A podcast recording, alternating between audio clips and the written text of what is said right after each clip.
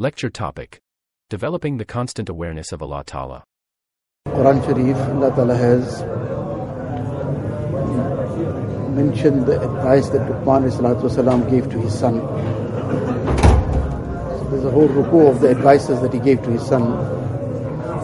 The one ayat of the Quran Sharif that is the Ya bunaya Ya inna in intatum isqal habbatim min khardal fatakun fi sakhratin aw fi samawat aw fi al-ardi ya'ti biha Allah inna Allah latifun khabir. So now he's explaining to his son something. Outwardly this might sound like some lesson in maybe science or geography or whatever it might be, but this is a lesson in Iman. So he's saying to him that, oh my son, that if there is a very, very tiny little particle. So now generally, to express something that is very minute and very tiny, as an example, in the ahadith etc., the example comes of a mustard seed, very tiny.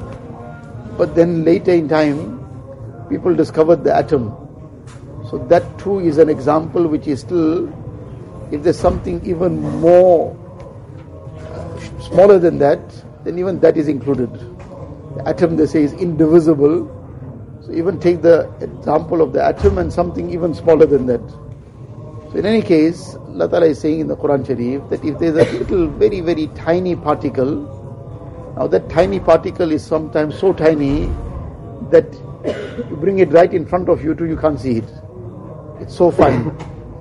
Allah Ta'ala says, let alone being now just that tiny particle, but it is fatakun fi sakhratin, right in the depths of a rock.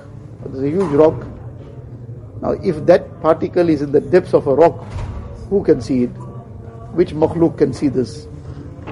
Then let alone a rock. Rock is still in front of us. Somebody can split that rock open. They can. Allah Ta'ala says fatakun fi sakhratin aw fi samawat, in the heights of the skies, of that small tiny particle.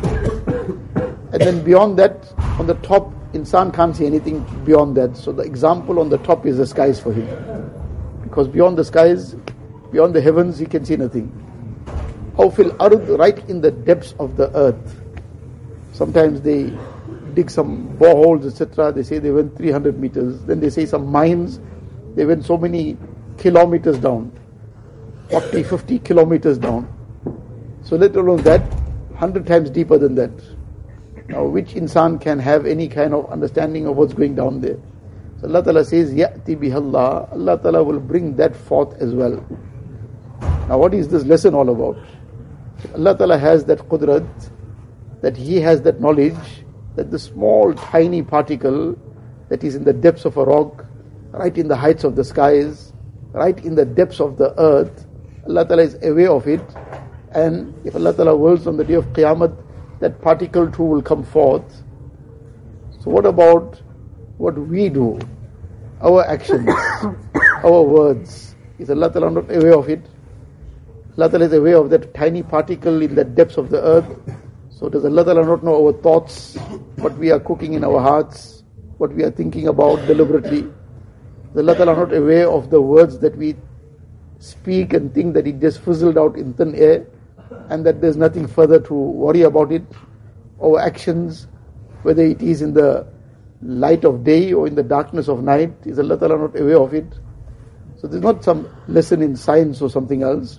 This is a lesson in the very essence of Iman, that a person be forever conscious of Allah Ta'ala, whether he is in public, whether he is in privacy, whether it is externally or whether it is internally deep down in his heart.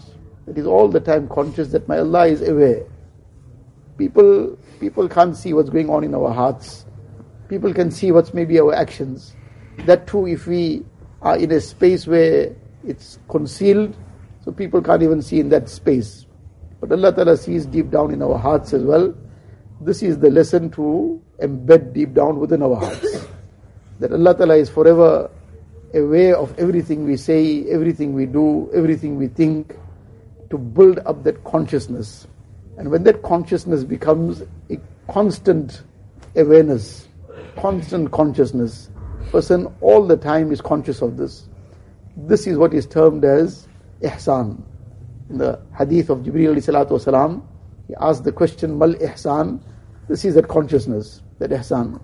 And when this becomes the part of a person's heart and life, that he has gained this quality of Ihsan, then he'll become a muhsin in everything.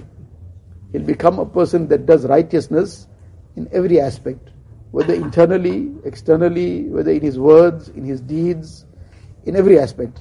And this is the goal and destination, to become truly righteous in every regard. This is being a true servant of Allah Ta'ala. So it starts off with what?